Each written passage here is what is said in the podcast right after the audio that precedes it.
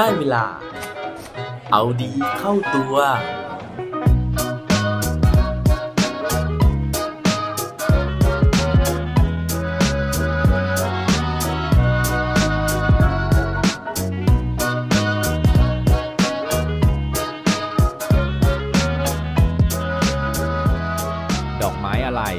ผู้หญิงอยากได้มากที่สุดครับ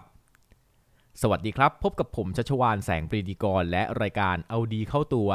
รายการที่จะคอยมาหมั่นเติมวิตามินดีดีด้วยเรื่องราวแล้วก็แรงบันดาลใจเพื่อเพิ่มพลังแล้วก็ภูมิต้านทานในการใช้ชีวิตให้กับพวกเราในทุกๆวันผมเองนะฮะเพิ่งรู้ว่าวันที่8มีนาคมที่ผ่านมานะครับหรือว่าสัปดาห์ที่แล้วนะฮะเป็นวันสตรีสากลหรือว่า International Women's Day นะครับซึ่งวันนี้เนี่ยเกิดขึ้นมานะฮะตั้งแต่ปี 1911 นะครับโดยที่ก่อนหน้านั้นเนี่ยก็คือว่าในปี 1908 เนี่ยมันเกิดเหตุการณ์ขึ้นมานะครับที่มีผู้หญิงนะฮะที่เป็นชนชั้นแรงงานเนี่ยเดินออกไปประท้วงนะครับเพื่อที่จะขอสิทธิ์ขอความเท่าเทียมกันนะครับโดยจุดเริ่มต้นเนี่ยมันมาจากคนงานเนี่ยเขาเรียกร้องว่า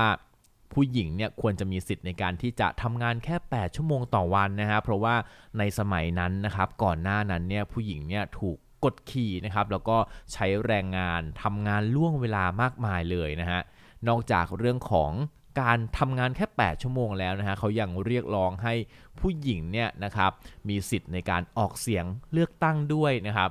ซึ่งต่อมาเนี่ยผลการเรียกร้องดังกล่าวก็เป็นผลนะครับหลังจากนั้นเนี่ยก็เลยมีคนเอาวันดังกล่าวนะฮะที่เหล่าคนงานหญิงพวกนี้นะครับมาเรียกร้องหาความเสมอภาคเนี่ยกำหนดให้กลายเป็นวันสตรีสากลนะครับแล้วก็ยึดถือปฏิบัติมาจนถึงทุกวันนี้นะครับวันนี้นะฮะผมมาพูดถึงเรื่องราวของการเรียกร้องนะฮะหรือว่าเรื่องของวันสตรีสากลนะครับเพราะว่าสัปดาห์นี้นะฮะทั้งสัปดาห์เลยนะครับ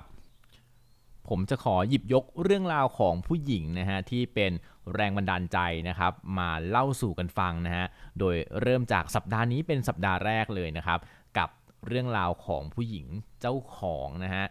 คนที่สร้างสัญลักษณ์นะครับหรือว่าสร้างดอกไม้ดอกหนึ่งขึ้นมานะฮะซึ่งต้องบอกว่าเป็นดอกไม้ที่ผู้หญิงทั่วโลกนะครับอยากจะครอบครองถ้าเกิดว่าอยากรู้แล้วนะฮะว่าผู้หญิงคนนี้เป็นใครนะครับแล้วก็ดอกไม้ดอกที่ว่าเนี่ยคือดอกอะไรนะฮะไปฟังพร้อมกันได้เลยครับ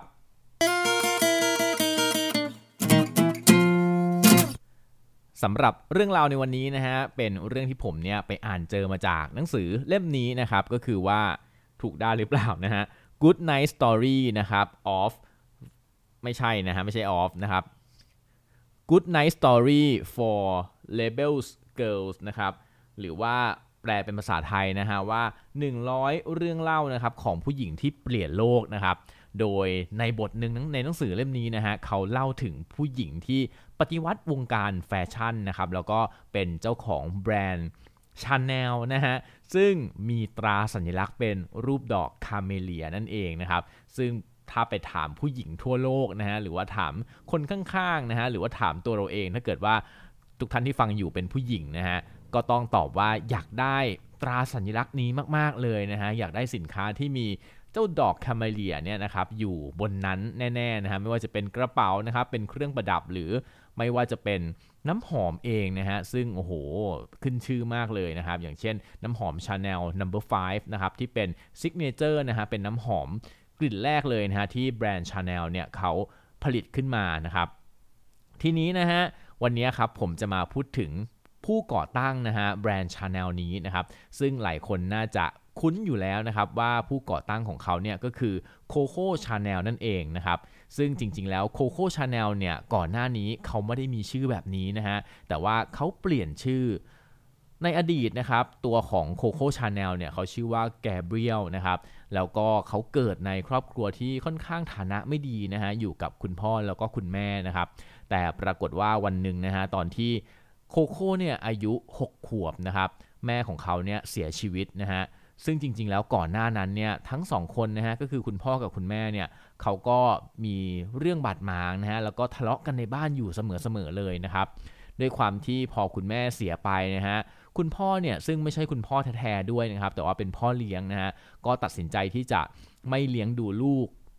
ต่อไปนะฮะซึ่ง ไม่ได้มีแค่โคโค่คนเดียวนะฮะแต่ว่าโคโค่เนี่ยเขามีพี่น้อง4คนด้วยกันนะครับทั้ง4คนเนี่ยก็เลยต้องระหกระเหินนะฮะไปอยู่ในสถานรับเลี้ยงเด็กกำพร้านะครับตรงนั้นเนี่ยจริงๆแล้วสถานรับเลี้ยงเด็กตรงนี้นะครับดูแลโดยแม่ชีนะฮะดูแลโดย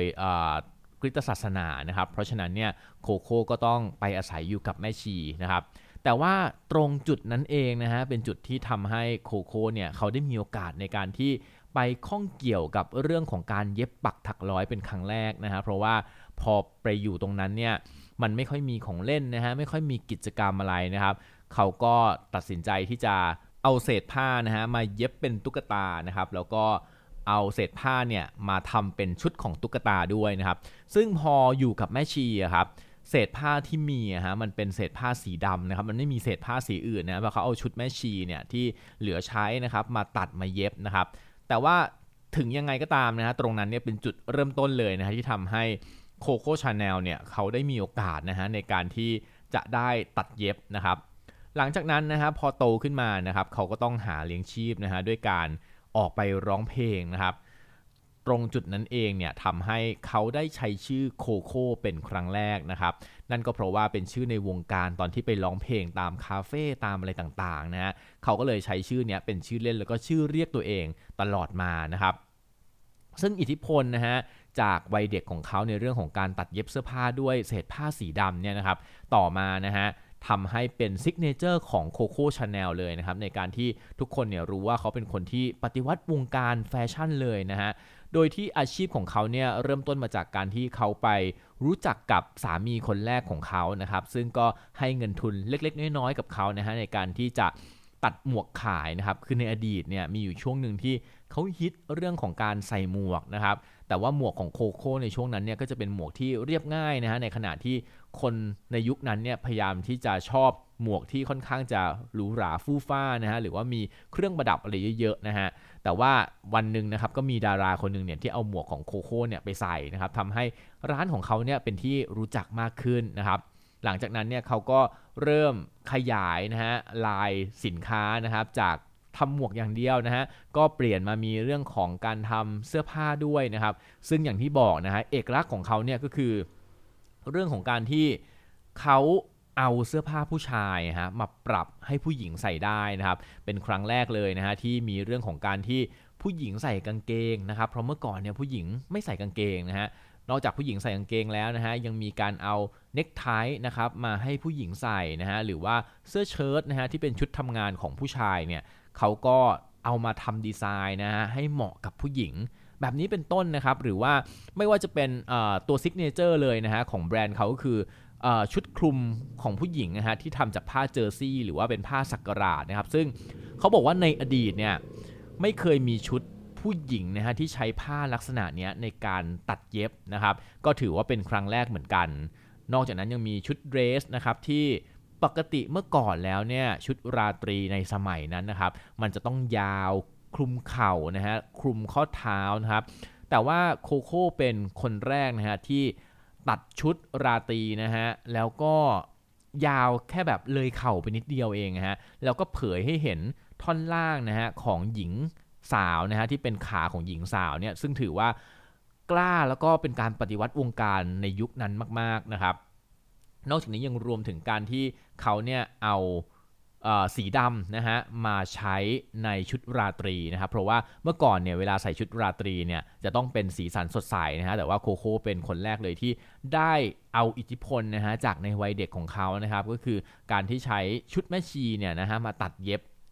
ตุ๊กตานะฮะมาตัดเย็บชุดของตุ๊กตาเนี่ยนะฮะก็เอามาใช้กับชุดแฟชั่นนะครับแล้วเป็นการปฏิวัติวงการอีกเช่นกันนะครับนอกจากนี้ยังมีโอ้โหสิ่งที่เขาสร้างขึ้นมาในวงการแฟชั่นอีกเยอะเลยนะฮะไม่ว่าจะเป็นเรื่องของการที่เขาผลิตน้ำหอมนะฮะ Chanel Number 5 อย่างที่ผมเนี่ยเกริ่นไปตอนแรกนะครับซึ่งตรงนั้นเนี่ยเป็นครั้งแรกอีกเหมือนกันนะฮะที่มีการทำน้ำหอมขึ้นมาจากกลิ่นสังเคราะห์นะฮะไม่ใช่วัสดุต้นตอที่มาจาก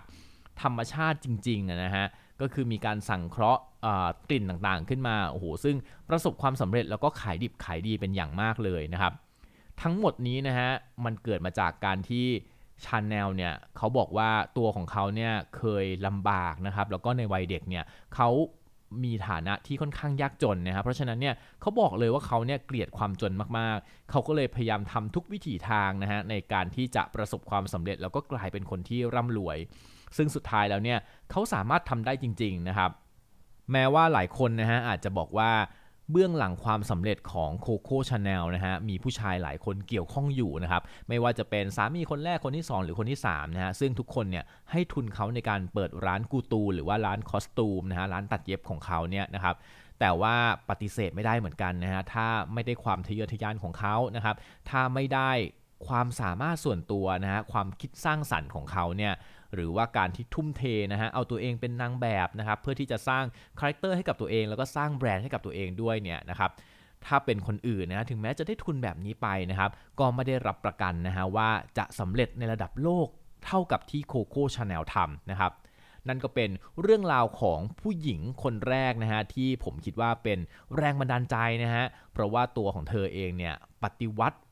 เรื่องราวของโลกแฟชั่นนะครับแล้วก็กลายเป็นไอคอนนะฮะหรือว่าเป็นไอดอลสำหรับคนรุ่นหลังนะฮะสินค้าของเธอเนี่ยเป็นที่ต้องการไปทั่วโลกแล้วก็ผมเชื่อว่าชีวิตของเธอนะฮะก็สามารถที่จะเป็นตัวอย่างนะฮะในการที่เราเนี่ยจะใส่ความทะเยอทะยานนะครับแล้วก็พยายามที่จะฟันฝ่าให้ตัวของเราเนี่ยประสบความสำเร็จแล้วก็หลุดพ้นนะฮะจากฐานะดั้งเดิมนะครับจากแบ็กกราวด์เดิมๆของเธอเนี่ยกลายเป็นสร้างตัวตนใหม่นะฮะที่ประสบความสำเร็จแล้วก็อยู่ในใจของใครหลายๆคนหวังว่าเรื่องราวในวันนี้นะฮะจะเป็นแรงบันดาลใจให้ใครหลายๆคนนะฮะนอกจากจะอยากได้ดอกคาเมเลียแล้วนะฮะอย่าลืมนะฮะที่จะมองโคโค่ Chanel นะครับเป็นมุดหมายนะฮะหรือว่าเป็นตัวอย่างในการที่เราจะก้าวไปสู่จุดนั้นได้เหมือนกันในวันหนึ่งข้างหน้าครับ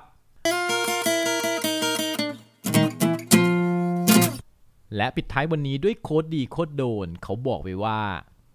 Beauty begins the moment you decide to be yourself ความงามจะเกิดขึ้นก็ณวินาทีที่เราตัดสินใจที่จะเป็นตัวของตัวเองนั่นเองครับอย่าลืมกลับมาเอาดีเข้าตัวกันได้ทุกวันจันทร์พุธศุกร์พร้อมกด Subscribe ในทุกช่องทางที่คุณฟังรวมถึงกดไลค์กดแชร์เพื่อแบ่งปันเรื่องราวดีๆให้กับเพื่อนๆของคุณผ่านทุกช่องทางโซเชียลมีเดียสุดท้ายนี้ขอให้วันนี้เป็นวันดีๆของพวกเราทุกคนสวัสดีครับ